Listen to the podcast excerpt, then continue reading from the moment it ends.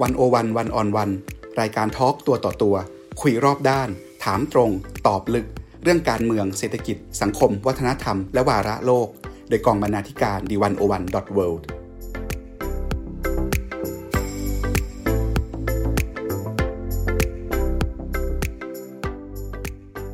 สวัสดีค่ะคุณผู้ฟังขอต้อนรับเข้าสู่รายการ หนึ่งศูนย์หนึ่ง วัน ออน วัน รูปแบบพอดแคสต์วันนี้จะพาคุณผู้ฟังไปทำความรู้จักกับทวีปแอฟริกาทวีปที่เราคุ้นชื่อแต่ไม่เคยคุ้นเคยเท่าไหร่นักหนึ่งศูนย์หนึ่งอยู่กับอาจารย์ลลิตาหานวงศ์จากภาควิชาประวัติศาสตร์คณะสังคมศาสตร์มหาวิทยาลัยเกษตรศาสตร์คุณผู้ฟังทั้งหลายอาจจะรู้จักอาจารย์ในนามนักประวัติศาสตร์ที่สนใจเรื่องพม่ามาก่อนนะคะแต่ว่าวันนี้เราจะขอชวนอาจารย์พาสำรวจแอฟริกาแดนสนธยาอย่างเจาะลึกครบรถทั้งในด้านการเมืองเศรษฐกิจสังคมและประวัติศาสตร์ว่าทวีปแอฟริกาจริงๆแล้วนั้นเป็นอย่างไรบ้างเรื่องเล่าเกี่ยวกับแอฟริกาที่เราเคยได้ยินผ่านหูกันนั้นเป็นจริงอย่างที่เราเคยฟังมาหรือไม่และมีอะไรน่าสนใจที่เรายังไม่รู้เรื่องเกี่ยวกับทวีปแห่งนี้บ้างนรัชยาตันจภัทรกุลรับหน้าที่ดำเนินรายการค่ะ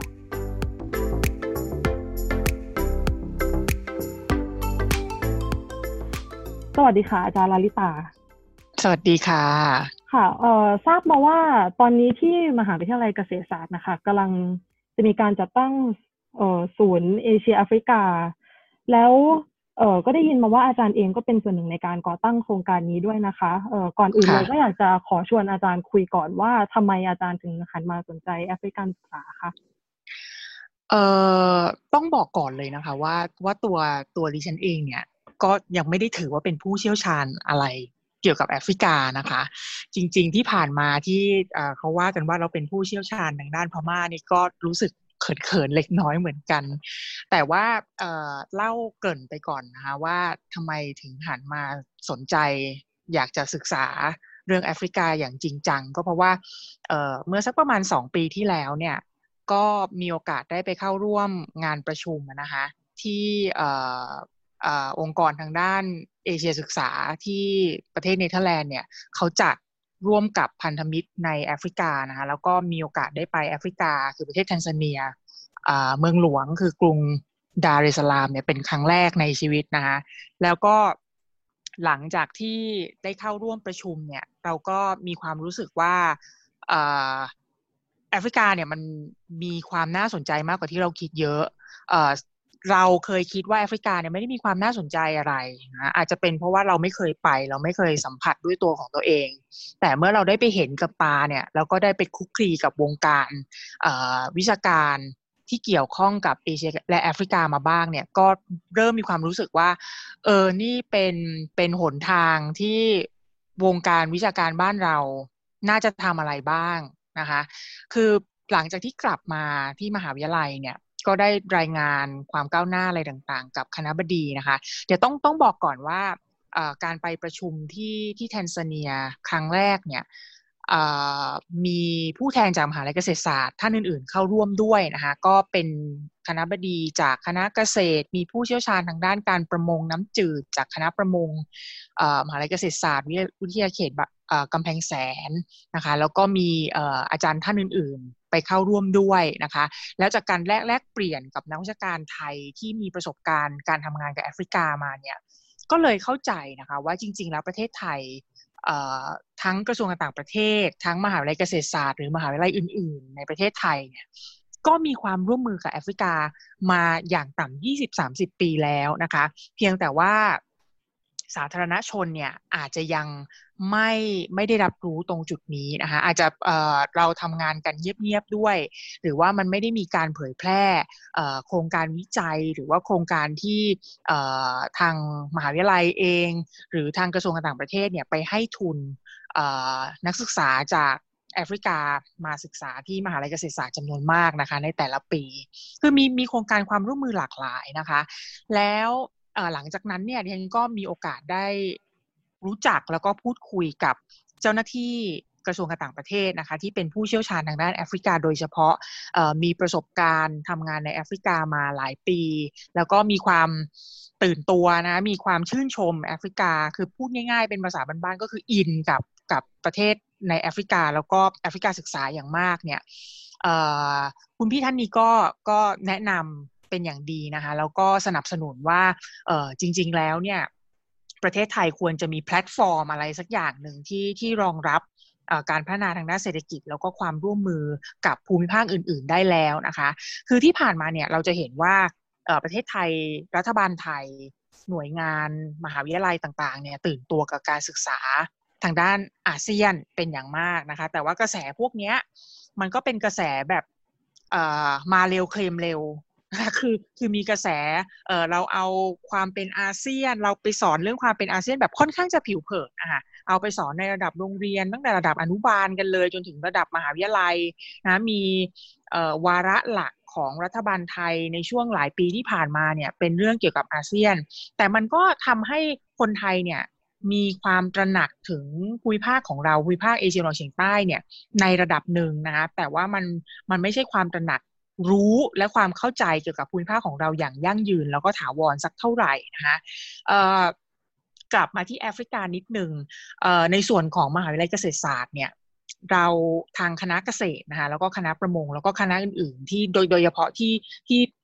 ที่มีความเชี่ยวชาญเกี่ยวกับทางด้านการเกษตรทางด้านการพัฒนาเนี่ยนะคะก็เขาเข้าไปทำโปรเจกต์กับประเทศต่างๆในแอฟริกาเนี่ยมานานมากนะคะความร่วมมือตรงจุดนี้เขาจะแบ่งออกเป็น สองถึงสาม กรอบใหญ่ๆด้วยกันหนึ่งก็คือการเข้าไปในแอฟริกาเพื่อไปเหมือนกับเป็นซูเปอร์วิเซอร์เหมือนกับเป็นคนที่ไปช่วยให้คำแนะนำนะคะว่าจะโครงการใหญ่ๆแล้วก็เป็นที่รู้จักกันเยอะพอสมควรก็คือที่ท่านอาจารย์สุชาติอิงธรรมจิตที่คณะประมงกำแพงแสนนะคะเข้าไปช่วยเกษตรกรในแอฟริกาเนี่ยขุดบ่อปลานิลคืออาจารย์เป็นเป็นผู้เชี่ยวชาญทางด้านปลานิลนะคะแล้วก็อาจารย์ก็ไปให้ความรู้อะไรต่างๆเนี่ยหลายปีแล้วก็ปัจจุบันนี้ก็ยังไปอยู่นะคะอาจารย์ก็มีประสบการณ์การทำงานกับหลายประเทศในแอฟริกาโดยเฉพาะยิ่งกับโมซัมบิกแล้วก็อีกหลายๆประเทศนะคะแล้วคณะเกษตรของมหาวิทยาลัยเกษตรศาสตร์เองเนี่ยซึ่งเป็นคณะใหญ่ที่สุดนะคะก็อย่างที่กล่าวไปข้างต้นคือมีประสบการณ์ ยี่สิบถึงสามสิบ ปีนะคะแล้วในแต่ละปีเนี่ยทางไทก้าซึ่งเป็นองค์กรให้ทุนภายใต้กระทรวงการต่างประเทศนะคะก็ให้ทุนนักศึกษาจากแอฟริกาเนี่ยเข้ามาศึกษาในระดับปริญญาโทปริญญาเอกปีละหลายทุนนะคะก็ทำให้ในปัจจุบันเนี่ยมหาวิทยาลัยเกษตรศาสตร์มีคอนเน็กชันกว้างขวางพอสมควรภายในทวีปแอฟริกานะทั่วทุกประเทศแทบจะทุกประเทศในแอฟริกาเลยทีเดียวแล้วก็หลายคนที่เรียนจบจากมหาวิทยาลัยเกษตรศาสตร์หรือมหาวิทยาลัยอื่นอย่างมหาวิทยาลัยแม่โจ้นะก็ได้เป็นใหญ่เป็นโตได้ไปมีอาชีพที่ที่เป็นพื้นฐานสำคัญในการพัฒนาประเทศของของแอฟริกานะคะอันนี้ก็เป็นเป็นพื้นฐานว่าทำไมเราถึงหันมาเราควรจะหันมาให้ความสนใจกับแอฟริกาเพียงแต่ว่าในการทำงานของหน่วยงานทั้งภายในมหาวิทยาลัยแล้วก็ภายนอกเนี่ยเราไม่ได้มีเหมือนกับเป็นฮับศูนย์กลางที่จะคอยเอ่อเชื่อมโยงหรือสร้างองค์ความรู้เกี่ยวกับแอฟริกาเพื่อที่จะเผยแพร่ให้กับสาธารณชนของคนคนไทยเนี่ยเข้าใจแล้วก็มีความรู้ไม่จำเป็นจะต้องเป็นความรู้ที่ถูกต้องนะเป็นเป็นความรู้ที่เอ่อเป็นแฟกต์อ่ะเป็นข้อมูลดิบเป็นข้อมูลที่เอ่อทำให้คนไทยรู้จักแอฟริกามากขึ้นนะคะหรือทำให้ชาวต่างชาติไม่ว่าจะเป็นแอฟริกาหรือที่อื่นเนี่ยเข้าใจว่าเฮ้ยเราเรามีความร่วมมือกับแอฟริกามาอย่างต่อเนื่องแล้วก็นานมากแล้วค่ะค่ะก็เอ่ออย่างที่อาจารย์กล่าวเลยค่ะว่าจริงๆก็เอ่อมวลชนก็ไม่ค่อยจะรู้เกี่ยวกับแอฟริกาเท่าไหร่วันนี้ก็เลยอยากจะเอ่อ ขอให้อาจารย์ช่วยฉายภาพแอฟริกาให้ชัดเจนยิ่งค่ะยิ่งขึ้นค่ะว่าเอ่อทวีปนี้มีภาพไหนที่เราเข้าใจและยังไม่เข้าใจบ้างคือเรื่องเล่าที่เรามักจะได้ยินเกี่ยวกับแอฟริกานะคะก็คือเราจะได้ยินว่าทวีปนี้เป็นทวีปที่เต็มไปด้วยความยากจนสงครามความรุนแรงและความขัดแย้งก็อยากจะให้อาจารย์ช่วยเล่าให้ฟังอะค่ะว่าสิ่งที่เราเข้าใจเนี้ยเป็นจริงมากน้อยขนาดไหนแล้วเอ่อถ้าจริงแล้วจริงเราเข้าใจจริงขนาดไหนถ้าเราไม่เข้าใจจริงแล้วมีตรงไหนที่เรายังไม่เข้าใจบ้างคะอืมการจะพูดว่าเราเข้าใจจริงตรงจุดไหนเนี่ยอาจจะเป็นไปได้ยากนะคะก็อย่างที่เกริ่นไปคือตัวดิฉันเองก็ไม่ได้เป็นผู้เชี่ยวชาญแอฟริกามาตั้งแต่เริ่มแรกนะคะแค่มีความสนใจแล้วก็เอ่อมีความจำนงอยากจะศึกษาเรื่องนี้อย่างจริงจังเท่านั้นเองนะคะแต่ว่าเท่าที่เอ่อได้เรียนรู้มาเท่าที่ได้เอ่อ อ่านเก็บสะสมมาบ้างเนี่ยเอ่อต้องบอกก่อนเลยนะคะว่าเวลาเราพูดถึงความเป็นแอฟริกาเนี่ยเขาเป็นทวีปที่ใหญ่มากนะคะเป็นทวีปที่ใหญ่เป็นอันดับสองของโลกรองจากทวีปเอเชียเท่านั้นเองแต่ว่าเอ่อการเป็นทวีปขนาดใหญ่เนี่ยกลับกลายเป็นว่ามีประเทศจำนวนมากนะคะมากกว่าประเทศในเอเชียด้วยซ้ำไปคือมีประเทศทั้งหมดถึงห้าสิบสี่ประเทศนะคะเอ่อแล้วเวลาเราคิดถึงแอฟริกาเนี่ยเราจะคิดว่าโอ้เป็นเอ่อเป็นเหมือนกับที่ที่เดียวอ่ะเป็นเหมือนกับทวีปทวีปเดียวทวีปเดียวราวกับว่าแอฟริกามีอยู่แค่ประเทศเดียวเออคือทั้งนั้นทั้งนี้เนี่ยภาพจำของเราที่มีแต่แอฟริกาเราจะมองว่าเป็นประเทศของคนผิวสีใช่ไหมคะคือคนผิวสีที่มีผิวดำเนี่ยก็เป็นคนกลุ่มเดียวกันหมดแหละจริงๆแล้วไม่ใช่นะคะจริงๆแล้วแอฟริกาก็ก็เป็นภูมิภาคที่มีความหลากหลายทางด้านชาติพันธุ์แล้วก็ศาสนามากไม่แพ้เอ่อภูมิภาคใดของโลกนะคะเอ่อภายใต้ภาพที่เราเห็นเนี่ยว่าเป็นเอ่อคนผิวสีเอ่ออะไรต่างๆเนี่ยนะคะก็จะมีกลุ่มชาติพันธุ์ที่มีความขัดแย้งกันต่อเนื่องยาวนานเอ่อคนไทยเนี่ยถ้าเราจะรู้จักความขัดแย้งในแอฟริกาแม้แต่นิดนึงแม้แต่นิดเดียวเนี่ยเราก็จะรู้จักความขัดแย้งในรวันดาซะเป็นส่วนใหญ่คือการฆ่าล้างเผ่าพันธุ์ในรวันดาอะไรเงี้ยซึ่งคนทั่วโลกก็จะรู้จักกันดีนะคะแต่เอ่อเวลาเรามองเรื่องการความขัดแย้งทางด้านการเมืองความขัดแย้งที่มันนำมาสู่สงครามกลางเมืองเนี่ยเราจะมองว่ามันเป็นเรื่องทางเรื่องทางการเมือง ร้อยเปอร์เซ็นต์ แต่จริงๆแล้วจุดกำเนิดของความขัดแย้งในรวันดาเนี่ยยกตัวอย่างนะคะก็มาจากความขัดแย้งทางด้านเชื้อชาติอาจจะไม่ต่างจาก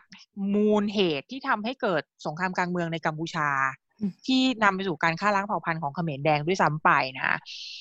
ในรวันดาเองเขาก็มีกลุ่มชาติพันธุ์กลุ่มใหญ่ๆของเขา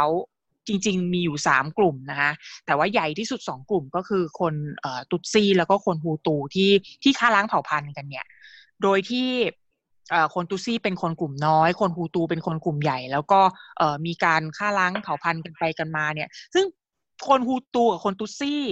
ไม่ได้มีเฉพาะในรวันดานะคะแต่กรณีเดียวกันเนี่ยมันก็ยังไปเกิดในประเทศข้างเคียงอย่างประเทศอูกันดายูกันดาด้วยแต่อันเนี้ยเราจะไม่ค่อยรับทราบกันเพราะว่ายูกันดาไม่ได้อยู่ในพื้นที่สื่อเท่ากับรวันดานะคะรวันดามันมีการฆ่าล้างเผ่าพันธุ์อย่างเป็นเป็นระบบแล้วก็มีคนเสียชีวิตไปเป็นล้านๆคนอะไรแบบเนี้ยก็เลยทำให้เอ่อรวันดาอยู่ในพื้นที่สื่ออยู่ภายใต้สปอตไลท์ซึ่งทำให้คนทั่วโลกเนี่ยเอ่อรับรู้ว่าเกิดอะไรขึ้นในรวันดาบ้างนะคะแต่จริงๆแล้วความขัดแย้งในในลักษณะเดียวกันเนี่ยมันเป็นคาแรคเตอร์หลักของการเมืองสมัยใหม่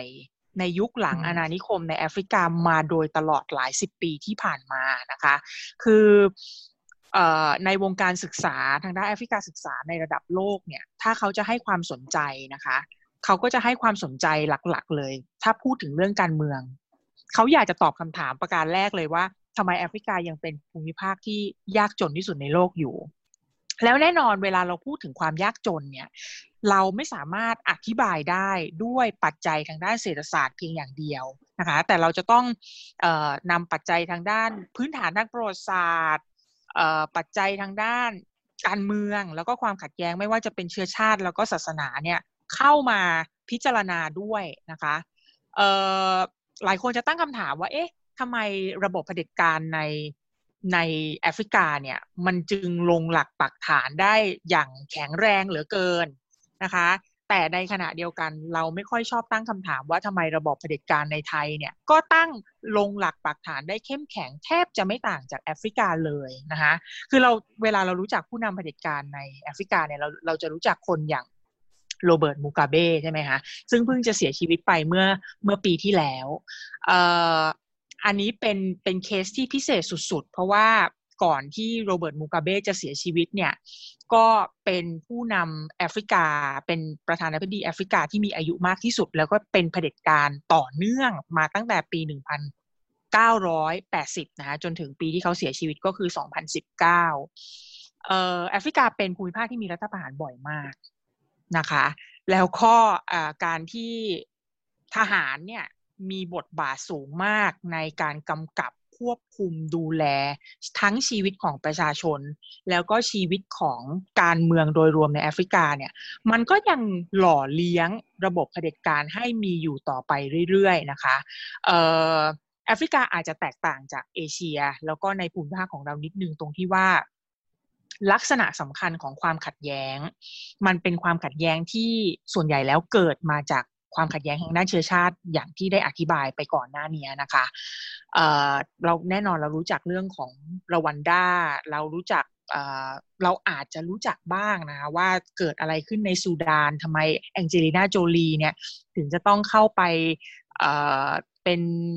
ทูตของยูนิเซฟหรืออะไรหรือ ยู เอ็น เอส ซี อาร์ เพื่อเข้าไปในซูดานทำไมหลายคนถึงพูดถึงซูดานอะไรอย่างเงี้ยก็ปัญหาความขัดแย้งในซูดานก็คล้ายคลึงกับในรวันดานะแต่อันนั้นคือเป็นกรณีของคนซูดานที่เป็นอาหรับเหมือนกับพยายามที่จะกวาดล้างคนซูดานที่เป็นแอฟริกันจริงๆนะคะเออเรายังมีความขัดแย้งที่น่าสนใจมากนะคะเช่นในคองโกคองโกมีอยู่สองประเทศนะคะเราอาจจะไม่ค่อยคุ้นเคยกันคือเอ่อ Democratic Republic of Congo แล้วก็ Republic of Congo ซึ่งจะมีความแตกต่างกันมีมีประวัติศาสตร์ความเป็นมาใกล้เคียงกันนะคะแต่ว่าในปัจจุบันเนี่ยถือว่าเป็นสองประเทศเอ่อความขัดแย้งในคองโกเนี่ยคนตายไปห้าล้านคนเกือบหกล้านคนนะในยูกันดาที่บอกไปแล้วว่าเป็นความขัดแย้งระหว่างคนกลุ่มชาติพันธุ์สองกลุ่มเนี่ยคนเสียชีวิตไป สามแสน คนบางคนเขาบอกว่าอาจจะถึง ห้าแสน คนอะไรแบบเนี้ยก็อันนี้ก็ก็เป็นประเด็นที่ที่น่าสนใจสำหรับแอฟริกากรณีคองโกเอ่อแกนกลางของความขัดแย้งนี่ก็เป็นเรื่องชาติพันธุ์หรือเปล่าคะหรือว่ามีมิติอื่นๆอีกเอ่อหลักๆเลยในแอฟริกานะคะส่วนใหญ่แล้วจะเป็นเรื่องความขัดแย้งด้านชาติพันธุ์เอ่อพอเป็นเรื่องของชาติพันธุ์ปุ๊บเนี่ยเอ่อหลายคนก็จะตั้งข้อสังเกตว่าพอมันมีความขัดแย้งมีความหลากหลายมากขึ้นเป็นลักษณะสำคัญนะคะของระบบเผด็จการก็จะต้องมีคนกลุ่มหนึ่งที่ลุกขึ้นมาปกครองประเทศแล้วก็จะอ้างว่าเพื่อป้องกันไม่ให้เกิดความขัดแย้งต่อไปในอนาคตเนี่ยเขาจำเป็นจะต้องเอ่อยึดอำนาจทำให้อำนาจของเขาเนี่ยมันมีอยู่อย่างต่อเนื่องอ่ะคือถ้าเขาไม่อยู่ในอำนาจแล้วมันมีสิทธิ์ที่ประเทศจะfall apart ประเทศจะล้มละลายประเทศจะแตกสลายอะไรแบบนี้นะคะแต่คือมันมีตัวอย่างที่ดีนะคะจากแอฟริกาคือรวันดาเนี่ยเป็นเคสที่คลาสสิกที่สุดของแอฟริกาเพราะว่าเป็นประเทศที่ fall apart จริงๆในช่วงที่เกิดสงครามกลางเมืองคนตายไปเป็นล้านๆคนแต่ในขณะเดียวกันในปัจจุบันเนี่ยรวันดาก็ถือว่าเป็นประเทศที่มีพัฒนาการทางด้านเศรษฐกิจที่ดีที่สุดในแอฟริกาประเทศหนึ่งนะคะภายใต้ประธานาธิบดีที่น่าสนใจมากคือคุณพอลคาตาเม่เนี่ยก็อันนี้ความน่าสนใจของคาตาเม่ก็คือเขาเป็นชนกลุ่มน้อยเป็นคนตุตซีด้วยนะคะแต่ว่าหลังจากที่เกิดสงครามกลางเมืองเนี่ยเขาก็เป็นกลุ่มผู้นำของกองทหารกองทหารกองทหารอะไรเนี่ยแล้วพอรวันดารวมกันได้เขาก็ขึ้นมาเป็นประธานาธิบดีนะจริงๆพอล กาเม่ก็ไม่ได้เป็นประชาธิปไตยแบบ ร้อยเปอร์เซ็นต์ ในความหมายที่เราเข้าใจกันนะคะแต่ว่ารวันดาเนี่ยเขามีวิสัยทัศน์ว่าเขาอยากจะพัฒนาประเทศของเขาให้มีความก้าวหน้าทางด้านวิทยาศาสตร์และเทคโนโลยีในแบบเดียวกับสิงคโปร์นะจนนักวิเคราะห์เนี่ยเขาเขาตั้งชื่อรวันดาว่าเป็นสิงคโปร์แห่งแห่งแอฟริกาอะไรแบบเนี้ยค่ะแล้วเออเราจะเห็นว่าเออแอฟริกาเนี่ยไม่ได้เป็นเนื้อเดียวกันแล้วอย่างประเด็นเรื่องทางเศรษฐกิจนะคะมีความแตกต่างอะไรกันภายในทวีปบ้างคะโอ้ทางเศรษฐกิจนี่แตกต่างมากแน่นอนนะคะคือเมื่อกี้เรายังไม่ได้เรายังไม่ได้คุยกันเรื่องลักษณะทางภูมิศาสตร์ของแอฟริกาแล้วก็การแบ่งแอฟริกาย่อยๆออกไปภูมิภาคต่างๆนะคะจริงๆเราจะรู้สึกว่าแอฟริกาเนี่ยมีความเป็นเอกภาพสูงมากเพราะว่าอาจจะเป็นเพราะว่าเรามีภาพของแอฟริกันยูเนียนที่เขาต้องการจะพัฒนาไปเป็นเหมือนกับยุโรเปียนยูเนียนเป็นเหมือนกับสหภาพยุโรปใช่ไหมคะแต่เอาเข้าจริงๆแล้วเนี่ยจากประสบการณ์นะคะคนแอฟริกา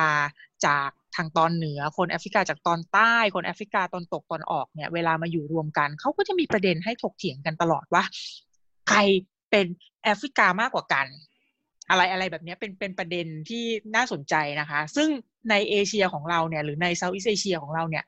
เราไม่ค่อยมีการถกเถียงกันเรื่องนี้นะคะว่าใครเป็นเอเชียตอนเฉียงใต้มากกว่ากันใครเป็นเอเชียมากกว่ากันอะไรเงี้ยเพราะว่าไม่ว่าเราจะเป็นคนไทยไม่ว่าเราจะเป็นคนจีนไม่ว่าเราจะมาจากญี่ปุ่นก็คือเป็นคนเอเชียมันไม่ค่อยมีประเด็นเรื่องนี้เกิดขึ้นนะคะแต่สำหรับแอฟริกาเนี่ยเอ่อสิ่งที่เราต้องทำทำความเข้าใจก่อนคือหนึ่งเป็นทวีปที่ใหญ่มากนะคะแล้วก็เป็นเอ่อทวีปที่แบ่งซอยย่อยออกเป็นภูมิภาคต่างๆได้ด้วยสภาพทางภูมิศาสตร์เอ่อเขาจะแบ่งออกเป็นสองส่วนใหญ่ๆนะคะอันนี้แบ่งแบบหยาบที่สุดก็คือส่วนที่เป็นเอ่อประเทศในกลุ่มเหนือทะเลทรายซาฮาราขึ้นไปคือประเทศที่อยู่ในกลุ่มอยู่ในทะเลทรายซาฮารานั่นแหละแอฟริกาเหนือนะคะอย่างอัลจีเรียลิเบียอียิปต์ตุนิเซียโมร็อกโกอะไรแบบเนี้ยจริงๆโมร็อกโกมีแค่พื้นที่ส่วนเดียวที่อยู่อยู่ติดทะเลทรายซาฮารานะฮะแล้วก็พื้นที่อีกเอ่อส่วนทางเหนือเมืองคาซาบลังกาอะไรที่เราคุ้นเคยกันดีเนี่ยก็คือจะอยู่ในเขตใกล้ๆกับทะเลเมดิเตอร์เรเนียนสวยงามมากนะคะแล้วก็จะมีกลุ่มประเทศในกลุ่มทะเลทรายซาฮาราเนี่ยที่น่าสนใจอย่างประเทศมาลีไนเจอร์ชาดซูดานอะไรแบบเนี้ยซึ่งไม่มีทางออกสู่ทะเลนะอันนี้อันนี้เป็นข้อจำกัดของหลายประเทศในแอฟริกามากคืออยากจะพัฒนาเศรษฐกิจแต่ไม่มีทางออกสู่ทะเลแล้วก็มีทรัพยากรค่อนข้างจะจำกัดนะคะในในหลายๆประเทศนะคะแต่สำหรับประเทศอื่นๆเนี่ยทรัพยากรก็อุดมสมบูรณ์อย่างที่เรารู้กันดีโดยเฉพาะอย่างยิ่งในแถบแอฟริกาตอนออกแล้วก็แอฟริกาใต้นะคะเอ่ออันนี้คือส่วนของเอ่อซาฮาราทะเลทรายซาฮาราแล้วเขาก็จะมีส่วนที่ใหญ่ที่สุดในแอฟริกาที่เขาเรียกว่าซับซาฮารันแอฟริกาหรือส่วนที่อยู่ใต้ทะเลทรายซาฮาราลงมานะอันนี้เป็นแอฟริกาส่วนใหญ่ประเทศที่เรารู้จักกันดีก็นั่นแหละไนจีเรียเอธิโอเปียจนถึงแอฟริกาใต้เนี่ยเราเรียกว่าเป็นซับซาฮารันแอฟริกาทั้งหมดนะคะรวันดาอะไรพวกนี้ด้วยแน่นอนว่าเศรษฐกิจของกลุ่มในประเทศที่อยู่ในทะเลทรายซาฮาราเนี่ยก็จะมีลักษณะที่มันแตกต่างออกไปจากกลุ่มที่อยู่ใต้ทะเลทรายซาฮารานะคะแล้วเราก็สามารถซอยย่อยออกเป็นประสบการณ์ทางประวัติศาสตร์ของประเทศเหล่านี้ที่อยู่ภายใต้ระบอบอาณานิคมมานะคะอันนี้ขอขอพูดไวๆสำหรับประสบการณ์ทางด้านอาณานิคมนะคะเพราะว่าส่วนตัวเราคิดว่ามีความสำคัญต่อการทำความเข้าใจประเทศแอฟริกาในแต่ละประเทศเป็นอย่างมากนะคะทางแอฟริกาตอนตกเนี่ย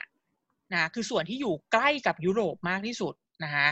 จะเป็นส่วนที่ส่วนใหญ่แล้วประเทศส่วนใหญ่แล้วถูกปกครองโดยฝรั่งเศสมาแต่เดิมก็คือประเทศอย่างเอ่อเซเนกัลแกมเบียกินีบิซาวอะไรพวกเนี้ยนะคะหรือว่าประเทศอย่างเอ่อไอวอรี่โคสต์หรือโกตดิวัวบูกินาฟาโซอะไรพวกเนี้ยนะคะแล้วก็จะมีประเทศในกลุ่มที่เป็นอาณานิคมของอังกฤษก็จะเป็นประเทศที่เป็นแหล่งขุดทองที่ใหญ่ที่สุดเป็นแหล่งขุดทรัพยากรที่ใหญ่ที่สุดในอังกฤษในยุคนั้นอ่ะก็คือเซาท์แอฟริกาแอฟริกาใต้นะเอ่อบอตสวานาซิมบับเวอะไรพวกเนี้ยจนมาถึงอาณานิคมขนาดใหญ่ที่สุดของอังกฤษอีกแห่งหนึ่งนะแล้วมีความสำคัญสูงสุดในเอ่อกลุ่มสหภาพแอฟริกาในปัจจุบันด้วยคือประเทศอย่างกาน่าสมัยก่อนเรียกว่าประเทศโกโคสนะคะเป็นอาณานิคมของอังกฤษเช่นเดียวกันเอ่อคือประเทศเหล่านี้นะเนื่องจากว่าเขาถูกหล่อหลอมมาด้วยประสบการณ์ทางด้านอาณานิคมที่มันแตกต่างกันคือความเราทำไมเราจะต้องเข้าใจประเทศเหล่านี้ว่าเคยเป็นประเทศอาณานิคมมาก่อนเพราะเมื่อเจ้าอาณานิคมอังกฤษฝรั่งเศสเบลเยียมอะไรต่างๆเข้ามาเนี่ยนะคะเขาได้นำเอ่อวิธีคิดแล้วก็วิธีทำการเกษตรแล้วก็นำที่เราเรียกว่า cash crop เนี่ยคือพืชที่มีความสำคัญเป็นพืชเศรษฐกิจเนี่ยเข้ามาปลูกในประประเทศเหล่านี้นะคะจนทำให้ในปัจจุบันเนี่ยกาน่าเป็นประเทศที่ส่งออกผลิตภัณฑ์โกโก้มากที่สุดในโลกนะคะหรือเอ่อแอฟริกาใต้ในยุคก่อนเนี่ยก็เป็นแหล่งที่เอ่อเป็นเป็นเหมืองขุดเพชรที่ใหญ่ที่สุดในโลกแล้วก็สร้างความมั่งคั่งให้กับประชาประชากรคนขาวในเซาท์แอฟริกาสูงมากนะจนทำให้เกิดความขัดแย้งอาปาทงอาปาไทอะไรที่ที่เราอาจจะคุ้นเคยกันในยุคร่วมสมัยกับเนลสันแมนเดลาเนี่ยนะคะด้วย ความหลากหลายของเอ่อระบอบอาณานิคมเหล่านี้มันก็ทำให้แอฟริกาแบ่งออกเป็นสอง สองถึงสามส่วนใหญ่ๆก็คือส่วนที่พูดภาษาฝรั่งเศสเราเรียกว่าฟรองโกโฟนแอฟริกานะแล้วก็ส่วนที่พูดภาษาอังกฤษหรือส่วนที่ไม่ได้เป็นฟรองโกโฟนแอฟริกาคืออันนี้น่าสนใจนะคือยกตัวอย่างนะเวลาเขามีวงวงวิชาการการประชุมในแอฟริกาเนี่ยเชื่อไหมคะว่าเขาจะแบ่งกันทางภาษาเลยนะคือกลุ่มที่พูดภาษาอังกฤษก็จะไปอีกวงหนึ่งแล้วกลุ่มที่พูดภาษาฝรั่งเศสก็จะพูดอีกวงหนึ่งแล้วส่วนใหญ่เนี่ยก็คุยกันไม่ค่อยรู้เรื่องใช่ไหมคะ mm-hmm. ก็เลยทำให้แอฟริกาตอนตกแล้วก็แอฟริกาตอนออกเนี่ยถึงแม้ว่าจะอยู่ในทวีปเดียวกันก็จริงแต่การปฏิการมีปฏิสัมพันธ์การการอยู่ในวงวิชาการร่วมกันหรือการหารืออะไรกันอย่างจริงจังเนี่ยไม่มากอย่างที่ควรจะเป็นนะคะในขณะที่เอ่อพื้นที่ข้างบนในกลุ่มซาฮาราแอฟริกาเอ่ออัลจีเรียลิเบียอะไรพวกนี้นะคะก็เป็นกลุ่มที่เป็นกลุ่มที่นับถือศาสนาอิสลามนะคะก็อาจจะมีภาษาร่วมที่พอจะผูกประเทศเหล่านี้เข้าด้วยกันก็คือภาษาอาหรับเป็นกลุ่มในประเทศอาหรับเป็นกลุ่มที่เอ่อเอ่อมีประสบการณ์ทางด้านอาณานิคมที่แตกต่างกันไปแต่ก็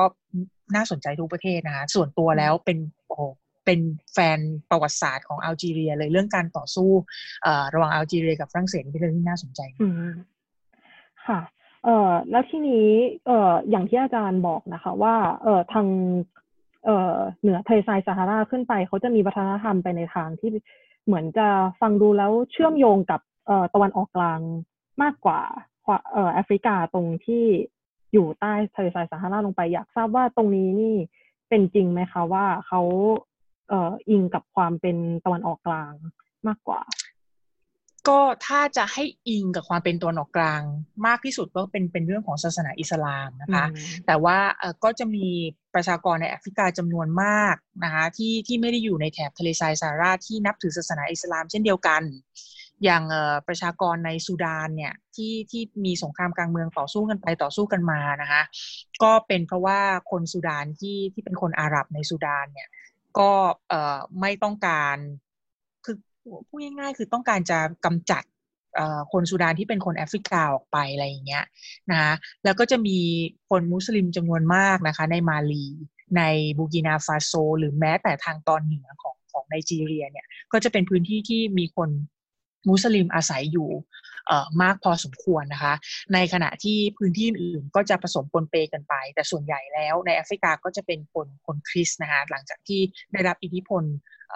จากชาติตะวันตกเข้ามาเนี่ยคนคนแอฟริกาเป็นคนที่เคร่งศาสนามากพอสมควรนะคะคือถ้าเราถามเพื่อนๆคนแอฟริกาเนี่ยเก้าจากสิบคนคือคนที่ไปทำกิจทางศาสนาเป็นประจำทุกสัปดาห์อะไรแบบนี้ซึ่งเป็นเป็นสิ่งที่เราไม่ไม่เห็นเลยในในเอเชียหรือแม้แต่ในยุโรปในปัจจุบันค่ะก็เอ่อจะเห็นว่าเอ่อไม่ว่าจะเป็นพัฒนาการทางการเมืองพัฒนาการทางเศรษฐกิจแล้วก็ความขัดแย้งที่ตามมาที่เป็นผลจากบริบทแบบอาณานิคมนะคะเอ่อเอ่ออยากจะคือฟังดูแล้วเนี่ยเอ่อมรดกพวกนี้มันสร้างผลเสียต่างๆนานามากมายแต่ว่าอยากทราบว่ามันมีด้านดีบ้างไหมคะอยากทราบว่าอาจารย์ประเมินประเด็นนี้อย่างไรบ้างคะโอ้ประเด็นนี้เป็นประเด็นที่อ่อนไหวมากนะคะคือเอ่อในฐานะคนนอกเนี่ยเราก็แล้วเนื่องจากว่าดิฉันศึกษาเรื่องอาณานิคมมาแต่เป็นอาณานิคมในพม่านะคะคือจากประสบการณ์เนี่ยถ้าเราไปชมว่ามันมีจุดที่ระบบอาณานิคมในพม่าดีเนาะมีบางส่วนที่สร้างความเจริญให้แก่พม่าอะไรเงี้ยก็จะมีคนพื้นเมืองเข้ามาถกเถียงด้วยเต็มไปหมดเลยนะคะว่าไม่จริงระบบอาณานิคมไม่เคยสร้างความดีอะไรให้กับประเทศพื้นหรือคนพื้นเมืองใดๆเลยอะไรเงี้ยแต่ว่าคือในฐานะที่เป็นคนนอกอ่ะพูดอย่างนี้ดีกว่าเป็นคนนอกทั้งในฐานะที่เราไม่ได้เป็นคนแอฟริกันแล้วก็เราไม่ได้เติบโตมากับแอฟริกาศึกษาตั้งแต่แรกนะคะก็ต้องบอกว่าเอ่อเศรษฐกิจในแอฟริกาเนี่ยในยุคอาณานิคมที่สร้างความมั่งคั่งให้กับหลายๆประเทศก็ล้วนแล้วแต่มาจากเอ่อพืชผลทางเศรษฐกิจนะแคชครอปเนี่ยที่เจ้าอาณานิคมเอ่อเอาไป เผยแพร่นำไปนำไปในแอฟริกาเนี่ยนะคะจนทำให้จนถึงปัจจุบันเนี่ยอย่างที่อาจารย์ยกตัวอย่างของโกโก้ในกาน่าไปเนี่ยนะคะก็ยังเป็นพืชเศรษฐกิจหลักในกาน่าอยู่จนถึงปัจจุบันนะคะพืชอย่างยาสูบเอยอย่างฝ้ายเอยอะไรแบบเนี้ยหรือแม้แต่พืชที่มีราคาแพงมากนะคะอย่างวานิลาเนี่ยก็เป็นพืชที่ชาติตะวันตกเนี่ยนำเข้าไปเผยแพร่ในแอฟริกาแล้วก็ในหมู่เกาะเอ่อทั่วโลกนะคะอย่างวานิลาที่ดีที่สุดเนี่ยเขาก็บอกว่าเอ่อไม่วานิลาไม่สามารถผลิตได้ในยุโรปนะเพราะว่ามันเป็นพืชเขตร้อนเป็นพืชแถบเอ่อ tropical เนี่ยเขาก็จะมีในแอฟริกาก็จะมีเอ่อในมาดากัสการ์ที่ผลิตได้เป็นเป็นแหล่งสำคัญสำคัญนะคะเอ่อพวกเนี้ยเป็นเป็นคุณูปการสำคัญของระบอบอาณานิคมนะคะซึ่งดิฉันไม่ได้อยากจะพูดว่าเป็นความดีงามสูงสุดถ้าระบอบอาณานิคมไม่เข้าไปในแอฟริกาแล้วแอฟริกาจะไม่สามารถเจริญเติบโตได้อันนี้เราเราไม่สามารถพูดได้แบบเต็มปากนะคะแต่คนแอฟริกาเนี่ยก็จะมีความเซนซิทีฟพอสมควรเมื่อเขาพูดถึงเรื่องระบอบอาณานิคมนะเพราะว่าประสบการณ์อาณานิคมในแอฟริกาเนี่ยแตกต่างจากประสบการณ์ในเอเชียตะวันออกเฉียงใต้พอสมควรเราจะคุ้นเคยว่ามันมีเรื่องของการค้าทาสนะคะที่เอ่อทั้งจากอเมริกาเอ่ยจากยุโรปเอ่ยเนี่ยที่นำเอาคนงานแรงงานจากแอฟริกาแล้วก็ในหมู่เกาะแปซิฟิกเนี่ยไปเป็นแรงงานทาสในอเมริกาในยุโรปอย่างต่อเนื่องเอ่อเป็นร้อยสองร้อยปีนะคะจนทำให้ประชากรในแอฟริกา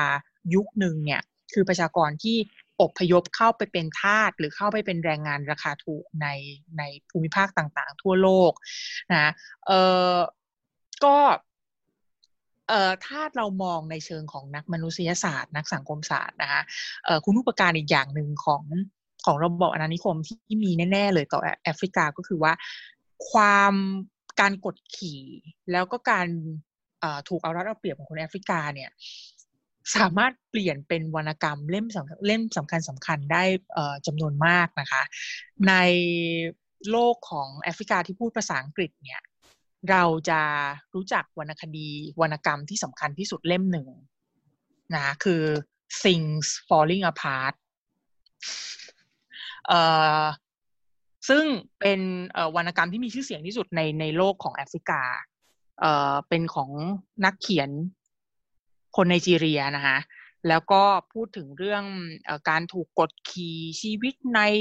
เอ่อหมู่บ้งหมู่บ้านอะไรเนี่ยที่มีความขัดแย้งทางด้านชาติพันธุ์แล้วก็ถูกกดขี่โดยเอ่อเจ้าอาณานิคมเป็นผลงานของเอ่อชินัวอาชิบีซึ่งถ้าเราจะบอกว่านักเขียนคนใดที่เด่นที่สุดในแอฟริกาในยุคใหม่เนี่ยก็ก็บอกได้เลยทันทีนะคะว่ามีอยู่แค่มีอยู่คนสองคนหนึ่งในนั้นก็คือชินัวอาชิบีชาวไนจีเรียแล้วก็ประสบการณ์เรื่องอาณานิคมเนี่ยซึ่งเป็นประสบการณ์ที่เลวร้ายมากนะคะในแอฟริกาก็ได้สร้างวรรณกรรมเล่มสำคัญสำคัญอีกหลายเล่มในโลกของคนที่พูดภาษาฝรั่งเศสอย่างเช่นเอ่อของฟรานซ์ฟานงเอ่อหลายคนอาจจะเคยรู้จักกันดีนะคะเอ่อดิฉันจำเดี๋ยวนะคะดิฉันจำชื่อของหนังสือไม่ได้เอ่อแต่ว่าเอาเอาเป็นว่าฟรานซ์ฟานงเนี่ยในโลกของคนที่พูดภาษาฝรั่งเศสในแอฟริกาก็คือคนที่เขียนวรรณกรรมนะถกเถียงเรื่อง decolonization เรื่องการขับไล่เจ้าอาณานิคมออกไปแล้วก็เป็นที่ยอมรับของคนทั่วโลกแล้วก็เป็นแรงบันดาลใจให้กับนักชาตินิยมทั่วโลกค่ะค่ะก็จะเห็นว่าบทบริบทแบบอาณานิคมเนี่ยส่งผลต่อทวีปนี้เป็นอย่างมากแล้วหลังจากที่ประเทศต่างๆในแอฟริกาค่ะเริ่มปลดแอกอาณานิคมแล้วแล้วก็เริ่มสร้างชาติอยากทราบว่าในระยะหลังเนี้ยค่ะเอ่ออิทธิพลจากชาติมหาอำนาจยังมีบทบาทอยู่ในทวีปนี้บ้างไหมคะโอ้แน่นอนค่ะเอ่อหลายประเทศในแอฟริกาเนี่ยนะคะก็ยังเป็นเอ่อประเทศในกลุ่ม Commonwealth อยู่นะที่ที่ยังมีประมุขของรัฐเป็นเป็นควีนของอังกฤษอยู่นะคะหลายประเทศเราถือว่าเป็น ส่วนหนึ่งของฝรั่งเศสอยู่นะคะยังจะมีเกาะที่อยู่ทางตะวันออกของแอฟริกาที่ชื่อเกาะเคยเรอูนิยงเนี่ยก็ยังเป็นส่วนหนึ่งของเอ่ออะไรอะดินแดนพ้นทะเลของฝรั่งเศสอยู่นะคะแล้วก็ไม่ว่าจะเป็นเรื่องของภาษาเรื่องของวัฒนธรรมเนี่ยประเทศในกลุ่มฟรองโกโฟนเซเนกัลโกตดิวัวมาลีต่างๆก็ยังพูดภาษาฝรั่งเศส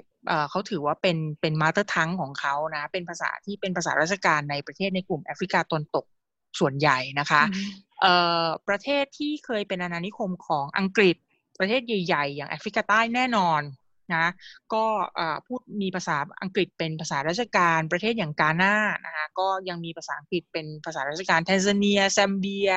บอตสวานาอะไรพวกเนี้ยก็ผู้คนก็ยังพูดภาษาอังกฤษอยู่นะคะ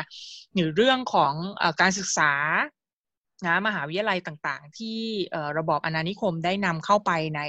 ในในแอฟริกาเนี่ยก็ยังส่งอิทธิพลสูงมากต่อวงการการศึกษาในปัจจุบันในแอฟริกานะคะประเทศที่ส่วนตัวคิดว่ามีการศึกษาที่เด่นมากในแอฟริกาก็คือประเทศอย่างกาน่านะคะกาน่าเนี่ยที่การศึกษาเด่นมากส่วนหนึ่งก็เพราะว่าเขามีขบวนการชาตินิยมที่เข้มแข็งมากในยุคที่ต่อต้านระบอบอาณานิคมจากฝรั่งเศสจากจากอังกฤษนะคะแล้วก็ทำให้คือผู้นำของกาน่าเนี่ยผู้นำในยุคแรกๆเนี่ยมีการศึกษาที่สูงนะมีรับวัฒนธรรมจากตะวันตกมาอย่างเต็มที่แล้วก็คล้ายๆกับกรณีของเราอ่ะคล้ายๆกับกรณีขององซานเอยในพม่ากรณีของเอ่อซูการโนในอินโดนีเซียนะหรือในประเทศอื่นๆทั่วที่เคยเป็นอาณานิคมของชาติตะวันตกเนี่ยส่วนใหญ่แล้วมีการศึกษาที่ดีมากนะคะแล้วก็นำเอ่อความรู้อะไรต่างๆเนี่ยเข้ามาพูดกับประชาชนบอกว่าเราเราจะต้องปลดแอกตัวเองออกจากการปกครองของชาติตะวันตกแล้วเพราะว่า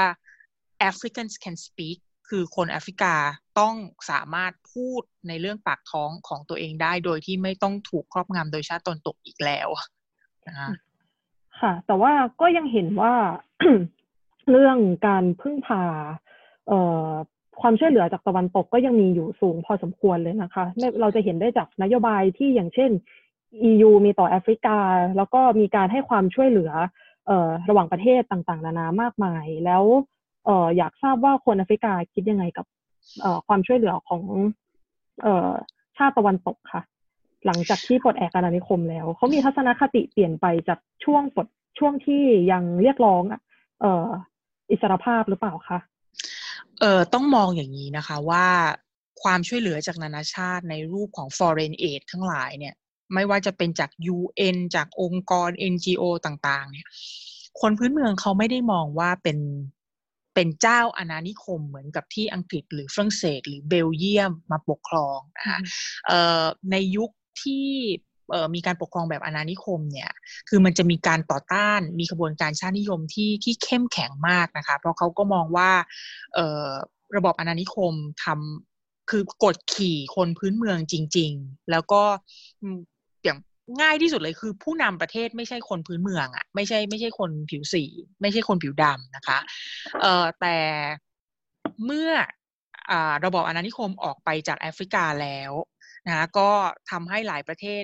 ไม่ใช่หลายประเทศหรอกทุกประเทศเนี่ยก็มีผู้นำที่เป็นของตัวเองนะแล้วก็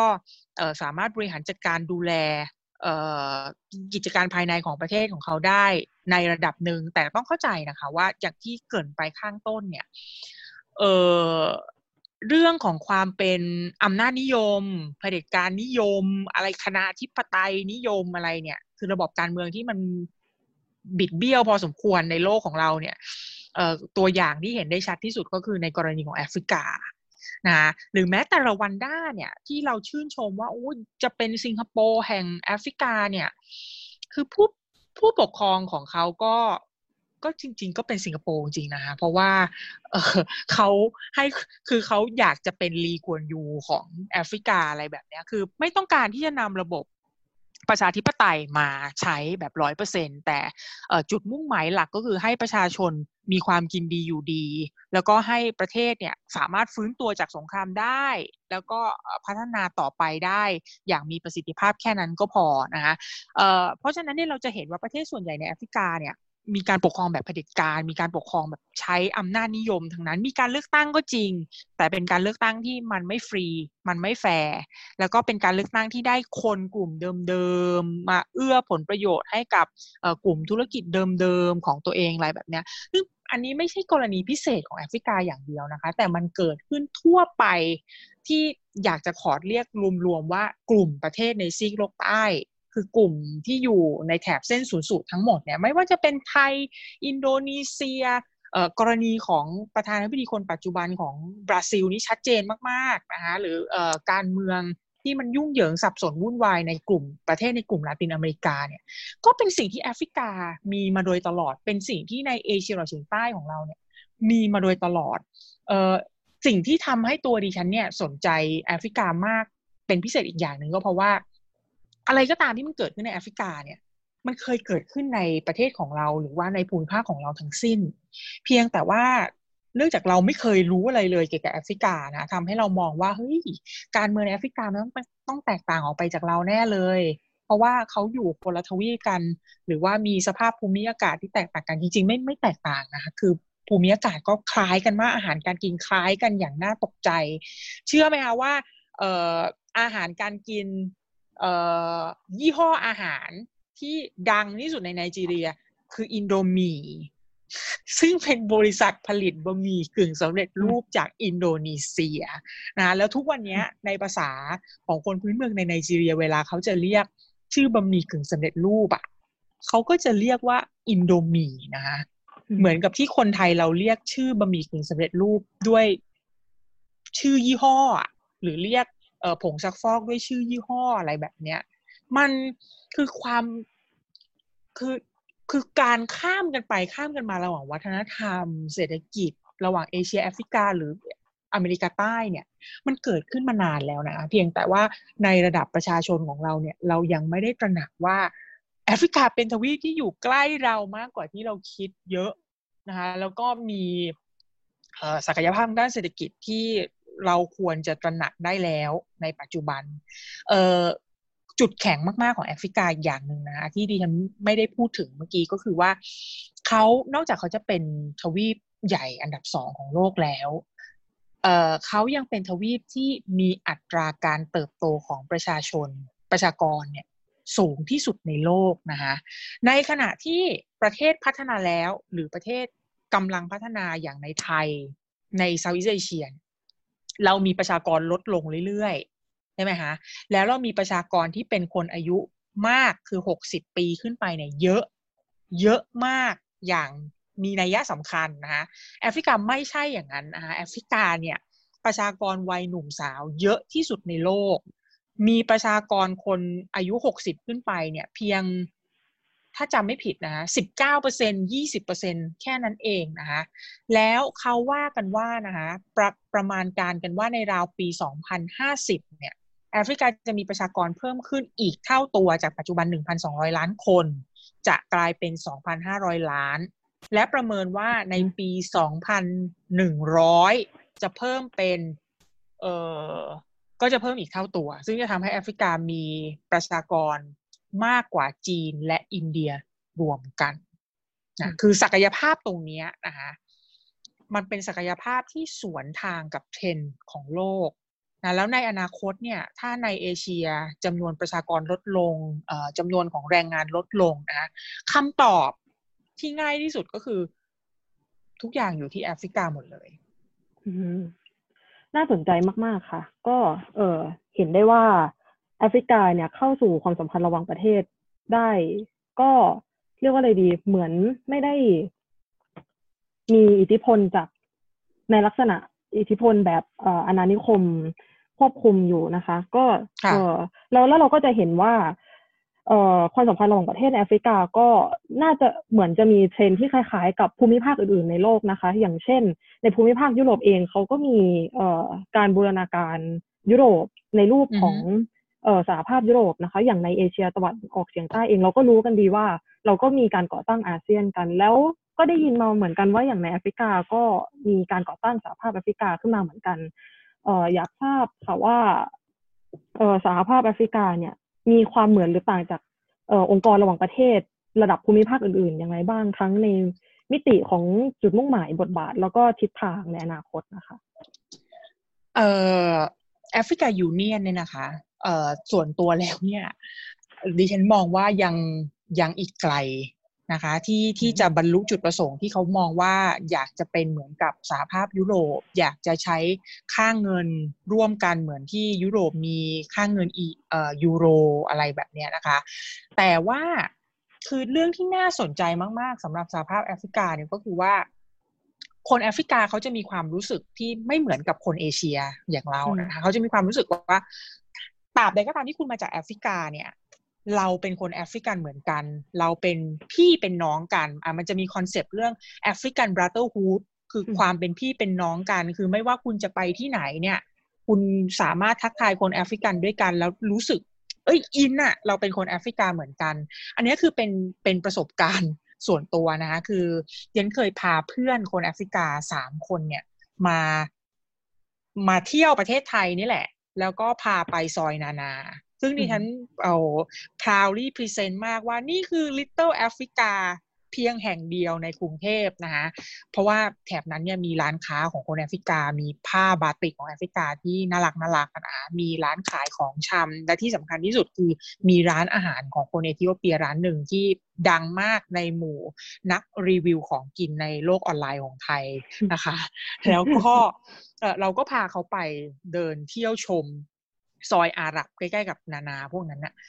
เอ่อเชื่อไหมคะว่าคือเพื่อนของดิฉันเนี่ยไม่เคยมาประเทศไทยมาก่อนแล้วพอได้ได้พบคนแอฟริกาที่อยู่ในกรุงเทพเนี่ยเขาก็ทักทายกันราวกับว่ารู้จักกันมาจากไหนแต่พอเราถามว่าทำไมถึงทักทายคนแปลกหน้าที่เป็นคนแอฟริกันนะคะเหมือนกับเป็นคนบ้านเดียวกันเลยรู้เหรอว่าเขามาจากประเทศอะไรรู้เหรอว่าเขามาเอ่อรู้เหรอว่าเขาเป็นทำไมถึงทักเขาอะไรอย่างเงี้ยเพื่อนก็ตอบเลยนะว่าคือคนแอฟริกาเนี่ยจะมีความรู้สึกเป็นอันหนึ่งอันเดียวกันมากกว่าคนในที่อื่นๆแล้วก็จะรู้สึกว่าเอ่อเหมือนกับเป็นภาระทางใจเวลาเจอคนแอฟริกันด้วยกันที่ไหนเนี่ยเขาก็จะทักทายกันเหมือนกับคนที่มามาจากหมู่บ้านเดียวกันอยากทราบค่ะอาจารย์ว่าพอจะมีคำอธิบายไหมคะว่าทำไมเขาถึงรู้สึกแบบมีความรู้สึกร่วมด้วยกันมากขนาดนี้ซึ่งถ้าอย่างแบบอย่างที่อาจารย์บอกนะคะในเอเชียสมมติเราไปเอ่อประเทศเพื่อนบ้านเราหรือเราไปประเทศอื่นๆในเอเชียเราก็จะไม่ได้รู้สึกว่าเรามีความรู้สึกร่วมกับเขาเท่าไหร่เออถึงแม้ว่าเราจะหน้าจีนกันหมดอะแต่เราก็ไม่มีความรู้สึกว่าเราไปเห็นคนจีนที่ปารีสแล้วเราจะต้องทักทายจริงปะจริงค่ะ แต่แต่คนแต่คนแอฟริกานี่จะจะจะต่างออกไปนะคือตัวเองก็ไม่มั่นใจเหมือนกันว่าคนอื่นหรือคนแอฟริกาคนอื่นเนี่ยจะเป็นเหมือนกับเพื่อนหรือเปล่านะคะแต่เท่าที่เห็นมาเนี่ยเขาจะมีความภาคภูมิใจในความเป็นคนแอฟริกันไม่ใช่ไม่ใช่ภาคภูมิใจเฉพาะความเป็นคนกาน่าคนเซเนกัลคนกอตดิวัวนะคะแต่ภาคภูมิใจในความเป็นคนแอฟริกันด้วยไปพร้อมๆกับความภาคภูมิใจในความเป็นชาติของเขาถ้าจะให้อธิบายในเชิงของเอ่อความสัมพันธ์ระหว่างประเทศในเอ่อเรื่องของการเมืองนะมันก็เราอาจจะอธิบายได้ว่าเขาพูดกันว่าบิดาผู้ก่อตั้งสหภาพแอฟริกาเนี่ยนะซึ่งจริงๆแล้วคำว่าแอฟริกันยูเนียนเนี่ยเป็นชื่อค่อนข้างจะใหม่นะเพิ่งจะเปลี่ยนมาใช้เมื่อไม่กี่ปีที่ผ่านมาแต่ดั้งเดิมของเขาเนี่ยก็คือเป็นเป็นองค์กรที่คล้ายกับเราอาเซียนเราเคยมีองค์กรอาสามาก่อนแล้วก็เปลี่ยนมาเป็นอาเซียนอะไรแบบเนี้ยในช่วงแรกเนี่ยนะคะก็เป็นการรวมกลุ่มของนักชาตินิยมในประเทศกลุ่มใหญ่ๆในแอฟริกาอยู่สัก สามถึงสี่ คนที่เด่นที่สุดนะคะเอ่อที่เด่นที่สุดจริงๆเนี่ยก็คือประธานาธิบดีของกาน่าในยุคนั้นที่ชื่อว่า Kwame Nkrumah นะคะไปกาน่าเนี่ยทุกที่ถนนชื่อหอประชุมชื่ออะไรเนี่ยจะเป็นคุณจะเห็นหมดเลยว่าชื่อ Nkrumah Hall Nkrumah Road ทุกสิ่งทุกอย่างเป็น Nkrumah หมดเลยเพราะเขาว่ากันว่าความแม่ Nkrumah เนี่ยคือเป็นคนที่สร้างเนี่ยวาทกรรมอันเนี้ยของความเป็นอันหนึ่งอันเดียวกันของเอ่อ ของความเป็นแอฟริกานะที่ฉันเคยเขียนบทความเป็นบทความแรกในซีรีส์ของแอฟริกาไว้นะคะคือในหนึ่งศูนย์หนึ่งนี่แหละแล้วเอ็นกรูมาก็เคยพูดคำหนึ่งตอนที่เอ่อเพิ่งจะเริ่มมีแอฟริกันยูเนียนว่าข้าพเจ้าไม่ได้เกิดเป็นคนแอฟริกันเพียงเพราะข้าพเจ้าเกิดในแอฟริกาแต่ยังเป็นเพราะแอฟริกาเกิดในตัวของข้าพเจ้าด้วยอันนี้นะคะก็มันก็ชี้ให้เห็นว่าคือคนแอฟริกาเนี่ยไม่ว่าจะมาจากประเทศใดก็ตามเนี่ยเขาจะมีความรู้สึกรู้สึกอินรู้สึกรักรู้สึกว่าเป็นอันหนึ่งอันเดียวกับทวีปของเขาหรือความเป็นคนแอฟริกาของเขามากมากกว่าคนจากพื้นที่อื่นในโลกด้วยซ้ำไปอะค่ะค่ะแล้วอย่างถ้าเทียบกับอาเซียนของบ้านเรานะคะอาจารย์ประเมินว่าอย่างไรคะว่าเอ่อในฐานะองค์กรเอ่อระหว่างประเทศระดับภูมิภาคเนี่ยเขามีบทบาทมากน้อยอย่างไรบ้างคือดิฉันมองว่าการรวมกลุ่มในแอฟริกาเป็นเรื่องใหญ่นะคะเป็นเรื่องที่เอ่อambitious มากคือเป็นเรื่องที่น่าจะใช้เวลานานมากหากจะทำให้เอ่อ African Union เนี่ยเป็นได้เหมือนฝันของ Nkrumah จริงๆคืออยากจะให้เป็นรวมกลุ่มเหมือนกับยุโรปรวมกลุ่มเหมือนกับที่อื่นๆนะคะเพราะว่าอย่างที่บอกไปแล้วว่าแอฟริกามีประเทศห้าสิบกว่าประเทศอาเซียนปัจจุบันมีประเทศอยู่สิบประเทศเอาเรื่องของการบริหารจัดการเนี่ยยังไงอาเซียนก็บริหารจัดการได้ง่ายกว่าแต่ถึงแม้ว่าจะบริหารจัดการได้มากกว่านะคะแต่เราเราลองประเมินความสำเร็จของอาเซียนนะคะว่าเอ่ออาเซียนเนี่ยเข้าเข้าไปมีบทบาทที่ทำให้มีผลกระทบกับชีวิตของคนน่ะทำให้ชีวิตของคนง่ายขึ้นมากน้อยแค่ไหนคือส่วนตัวแล้วดิฉันมองว่าอาเซียนสามารถทำได้มากกว่านี้นะคะแต่ด้วยข้อจำกัดของเอ่อรัฐบาลในหลายๆประเทศในอาเซียนเนี่ยแล้วก็การพัฒนาสู่ความเป็นประชาธิปไตยที่มันมันถอยลงทุกวันทุกวันนะนะคะก็ทำให้อเจนดาของอาเซียนเนี่ยมันอ่อนลงไปด้วยในปัจจุบันแอฟริกาก็เช่นเดียวกันนะอย่างที่บอกไปว่าเราวาดเส้นขนานได้ตลอดเลยระหว่างแอฟริกาแล้วก็เอเชียแล้วก็เอเชียตะวันออกเฉียงใต้หรือแม้แต่ในอเมริกาใต้นะคะความที่หลายประเทศเนี่ยผู้นำไม่เชื่อมั่นในระบอบประชาธิปไตยนะคะแล้วก็ไม่ได้ไม่ได้มีจุดมุ่งหมายเพื่อพัฒนาประเทศไปสู่ความเป็นประชาธิปไตยนะมันก็เลยทำให้การพัฒนาของแอฟริกาเพื่อที่จะรวมกลุ่มให้ไปเป็นเขตเศรษฐกิจเสรีเขตเศรษฐกิจเสรีอะไรเนี่ยมันมีความเป็นไปได้พอสมควรนะคะเพราะว่าทุกประเทศเนี่ยต่างต้องการผลประโยชน์ทางด้านเศรษฐกิจต้องการตลาดร่วมอยู่แล้วนะคะแต่ในความเป็นจริงเนี่ยด้วยข้อจำกัดความยากจนอะไรต่างๆที่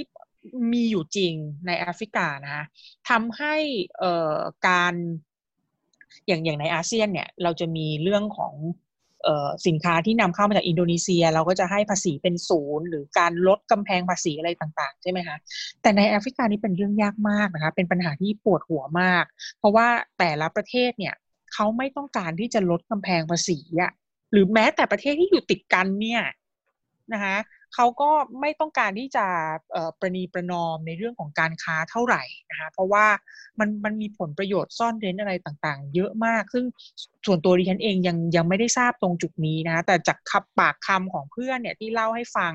ก็รู้สึกว่าเออมันมันเป็นเรื่องที่ซับซ้อนกว่าที่เราคิดเยอะมากนะคะดังนั้นเออสำหรับคนที่จะไปลงทุนในแอฟริกาหรือว่าคนที่ให้ความสนใจประเด็นเรื่องเศรษฐกิจในแอฟริกาเนี่ยก็จะต้องนึกถึงจุดนี้ก่อนเสมอว่าการลงทุนในแอฟริกามันอาจจะไม่ใช่เรื่องง่ายเหมือนในอาเซียนเพราะว่าในหลายประเทศก็ยังมีเรื่องของกำแพงกำแพงภาษีแล้วก็มาตรการสกัดกั้นสินค้าจากภายนอกเนี่ยอยู่อยู่เยอะมากๆค่ะค่ะก็น่าสนใจมากๆเลยนะคะประเด็นนี้เอ่อจากนี้เดี๋ยวขอขยับมาประเด็นเรื่องเหตุการณ์ปัจจุบันสักนิดนึงนะคะขอเกาะกระแสนิดนึงอยากทราบว่าตั้งแต่ไวรัสโควิด สิบเก้า ระบาดนะคะแล้วเริ่มเข้ามาในแอฟริกาอยากทราบว่าสถานการณ์ในแอฟริกาในภาพรวมแล้วก็ทิศทางมีแนวโน้มเป็นไปอย่างไรบ้างคะเอ่อเรื่องนี้เป็นเรื่องที่เราแทบจะไม่เคยคุยกันเลยนะคะในทั้งในระดับโลกเองหรือในในประเทศไทยว่าสถานการณ์ในแอฟริกาเนี่ยเป็นยังไงบ้างแล้วนะที่เราได้ยินเยอะมากที่สุดก็น่าจะเป็นเรื่องของยุโรปแล้วก็เรื่องการแพร่กระจายในในบราซิลในประเทศในกลุ่มลาตินอเมริกาที่แบบโอ้โหแพร่กระจายอย่างรวดเร็วมากนะคะแต่เชื่อไหมคะว่าในแอฟริกาเนี่ย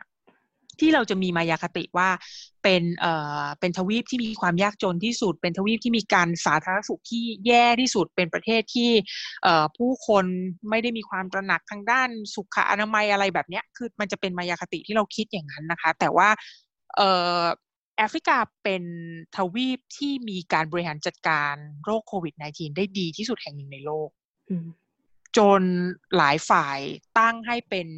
success story เป็นเรื่องราวของความสำเร็จของการต่อสู้กับโควิด สิบเก้า เลยด้วยซ้ำไปนะคะเอ่อรายงานสถิติที่เป็นเป็นข้อมูลก่อนนะคะคือปัจจุบันเนี่ยทั้งแอฟริกามีตัวเลขผู้ติดเชื้ออยู่ประมาณ สองแสนเจ็ดหมื่น เคสนะคะเสียชีวิตทั้งทวีปนะคะเจ็ดพันสี่ร้อยยี่สิบหก คนซึ่งเป็นจำนวนที่น้อยมากเมื่อเทียบกับทั้งทวีปนะคะแต่โอเคเราอาจจะโต้เถียงได้ว่าไอ้ตัวเลขตัวเนี้ยที่มันน้อยเพราะว่ามันไม่ได้มีการตรวจจริงจังมันไม่ได้มีการใช้ testing kit จริงจังหรือว่ารัฐบาลจงใจที่จะปิดข่าวหรือเปล่าแต่อย่างไรก็ดีนะคะแม้แต่ในเอเชียตะวันออกเฉียงใต้ของเราเนี่ยหรือแม้แต่ในประเทศไทยเนี่ยเราก็ยังมีข้อถกเถียงนี้ว่าทำไมเคสต่างๆเนี่ยมันจึงน้อยจังเลยแต่ดูเคสที่คลาสสิกสุดๆของแอฟริกานะคะคือเคสจากแอฟริกาใต้แอฟริกาใต้เนี่ยแน่นอนเป็นประเทศที่มีพัฒนาการทางด้านเศรษฐกิจที่ดีที่สุดในแอฟริกาเป็นประเทศที่มั่งคั่งที่สุดในแอฟริกาใช่ไหมคะเอ่อเคสของเขาคือแ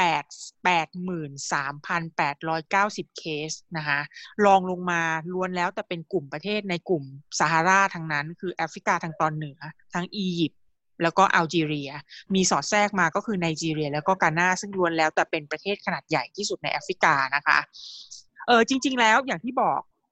เขามีความเสี่ยงมากกว่าภูมิภาคอื่นๆทั่วโลกด้วยข้อจำกัดทางด้านสาธารณสุขข้อจำกัดทางด้านประชากรมีจำนวนมากประชากรอยู่กันแออัดในหลายๆพื้นที่นะคะแต่ว่าปัจจัยสำคัญที่องค์กรทางด้านสาธารณสุขทั่วโลกเล็งเห็นว่าแอฟริกาประสบความสำเร็จในการต่อต้านโควิด สิบเก้า เนี่ยเพราะหนึ่งประชากรเป็นคนหนุ่มสาวมากที่สุดในโลกนะคะเอ่อในแอฟริกาใต้ที่เสียชีวิตเยอะกว่าที่อื่นเพราะว่าแอฟริกาใต้มีประชากรเป็นกลุ่มคนอายุหกสิบปีขึ้นไปมากที่สุดในแอฟริกาอืมอันนี้น่าสนใจมากนะคะแล้วก็แอฟริกาเคยมีประสบการณ์ของการรับมือกับการระบาดของโรคมาแล้วนะคะเราจะจำกันได้ระหว่างปีสองพันสิบสี่ถึงสองพันสิบหกเนี่ยมีโรคอีโบลาระบาดในแถบแถบแอฟริกาทางตอนกลางเอ่อประเทศคองโกอะไรพวกเนี้ยนะคะเขารับมือกันมาแล้วแล้วในช่วงเวลานั้นเนี่ยก็มีผู้เสียชีวิตไปประมาณหมื่นกว่าคนเท่านั้นเองนะคะเอ่อจริงๆมีหลายปัจจัยที่ทำให้แอฟริกามีการแพร่กระจายของโควิด สิบเก้า ค่อนข้างต่ำเมื่อเทียบกับภูมิภาคอื่นทั่วโลกนะคะทั้งระดับต่อระดับที่เปิดต่อโลกภายนอกคือหมายความว่าเขามีกลุ่มประเทศที่อยู่ภายในเนี่ยเป็นแลนด์ล็อกจำนวนมากนะคะไม่ได้เป็นประเทศที่มีคนจากภูมิภาคอื่นเดินทางเข้ามาเยอะแยะเหมือนกับจีนเหมือนกับไทยอย่างไทยเนี่ยคือแน่นอนการระบาดในช่วงแรกๆก็มาจากคนภายนอกที่บินเข้ามาที่เอ่อที่เข้ามาในประเทศไทยนะหรือคนไทยที่ไปอยู่ข้างนอกแล้วก็เข้ามาก็ติดเชื้อกันเอ่ออย่างรวดเร็วแพร่กระจายกันอย่างรวดเร็วนะคะเอ่อเรียนบอกไปแล้วว่าประชากรวัยหนุ่มสาวเป็นพลังขับเคลื่อนแอฟริกายุคใหม่ที่สำคัญจริงๆนะคะเอ่ออย่างประเทศอย่างในอย่างมาลีแชดและไนเจอร์เนี่ยที่มีอัตราการแพร่กระจายของเอ่อไวรัสโคโรนาน้อยมากเนี่ยประชากร หกสิบเปอร์เซ็นต์ เป็นคนอายุต่ำกว่ายี่สิบห้าปี mm-hmm. แล้วก็มีประชากรสูงอายุเนี่ยแค่ สิบเก้าเปอร์เซ็นต์ เท่านั้นเองในขณะที่ผู้เสียชีวิต เก้าสิบห้าเปอร์เซ็นต์ ในยุโรปนะฮะคือคนที่มีอายุเกินกว่าหกสิบปีอันนี้ก็อาจจะเป็นเอ่อทฤษฎีหรือว่าการวิเคราะห์ของผู้เชี่ยวชาญทางด้านสุขภาพที่ที่ดิฉันได้ยินมาแล้วก็นำมาประมวลให้ฟังนะคะอีกอย่างนึงที่น่าสนใจก็คือว่าหลายประเทศในแอฟริกาเนี่ยมีมาตรการป้องกันที่ดีนะคะเอ่อในช่วงที่ประเทศไทยเราปิดประเทศเนี่ยก็หลายประเทศในแอฟริกาก็ล็อกดาวน์ปิดประเทศเรียบร้อยแล้วทั้งทั้งที่มีเคสคนติดโคโรนาไวรัสเนี่ยน้อยมากแล้วก็มีผู้เสียชีวิตแบบในในหลักหน่วยเท่านั้นเองนะคะก็เอ่อประเทศแรกที่ประกาศล็อกดาวน์ยี่สิบเอ็ดมีนาคมก็คือประเทศแน่นอนรวันดานะคะที่เขาต้องการอยากจะเป็นประเทศที่เอ่อแอดวานซ์ที่สุดเป็นสิงคโปร์ของของ ของแอฟริกานะคะ